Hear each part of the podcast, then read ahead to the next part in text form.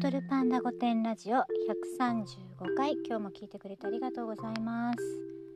あのね今日から雑学コーナー。パチパチパチパチパチ。うんちょっとなんかね資料に頼ろうかなと思って。面白いのがあったからね。あのー、ちょっと取り上げようかなと思って。ミツバチのオスは一回交尾すると生殖器が爆発する。すごくない？爆発だって ね、あとねアンコウのオスは体の半分が睾丸である。あとねまあちょっと あとねって。世界で生産される塩の1割はアメリカのハイウェイにまかれている。猫は一度に4匹ほどの子供を産むがオスはオスの親はみんな違ってる。ゴキブリは電子レンジでチンしても死なない。1g の菌を伸ばしてやると 3km の長さになる。アルマジロはたかっている。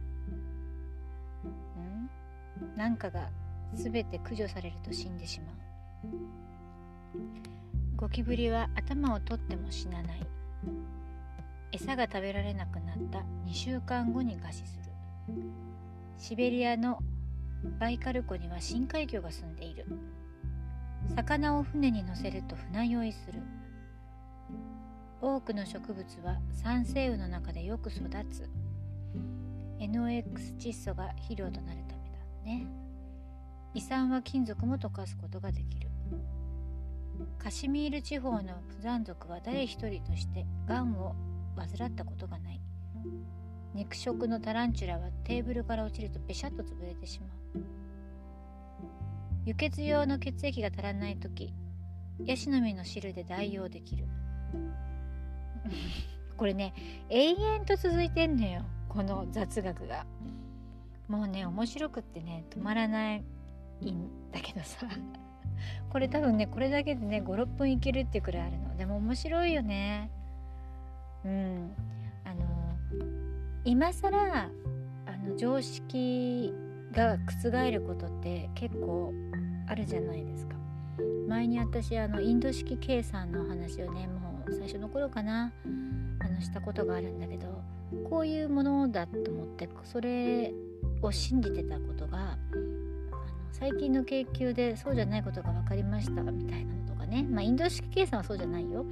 あの考え方がねあそれがベストだと思ってたのが違う考え方があったっていうのでねちょっとあのショックだったというかねあの目から鱗だったっていう話なんですけどでこういうね雑学今ね読んでもね、まあ、全く覚えてないんですよ私も。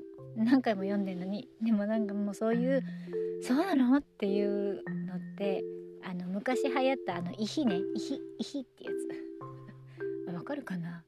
科学の「科」ってあれどこが旭化成？どっかの CM であの「イヒイヒ」ってなんか気づくと昨日言葉なんか CM がねやってたけど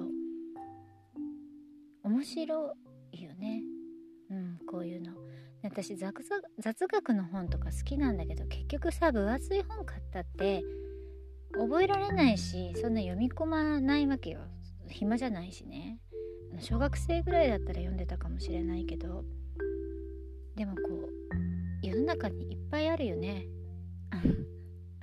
思ってた常識が違うこととか日本だと当たり前だったとかけどね世界で違うとか。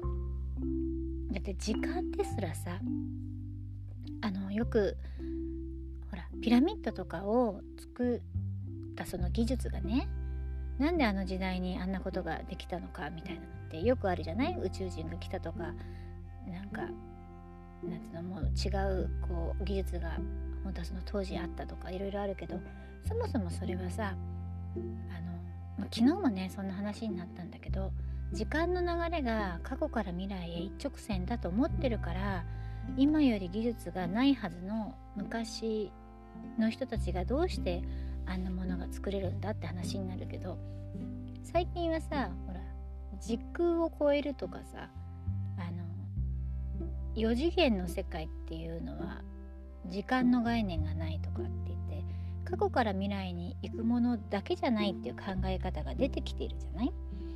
だから過去の技術が今より劣ってるっていう大前提をこう覆すわけよ。だからそういうのもありだなと思うと別に今よりも優れた技術が過去にあってもおかしくないなって思うんだけど絶対的に時間は、うんと、一方方向に流れていてだから自分たちも年を取るしあの、ね、新たにいろんなことがこう乗り換えられて進化していくっていうふうに思ってると思ってるとっていうかね頭が柔らかくないとそういうのって受け入れられないよね。うん、面白いなと思って。でこの雑学その2はね明日も続けます。明日もあります。今日も聞いてくれてありがとうございます。また明日。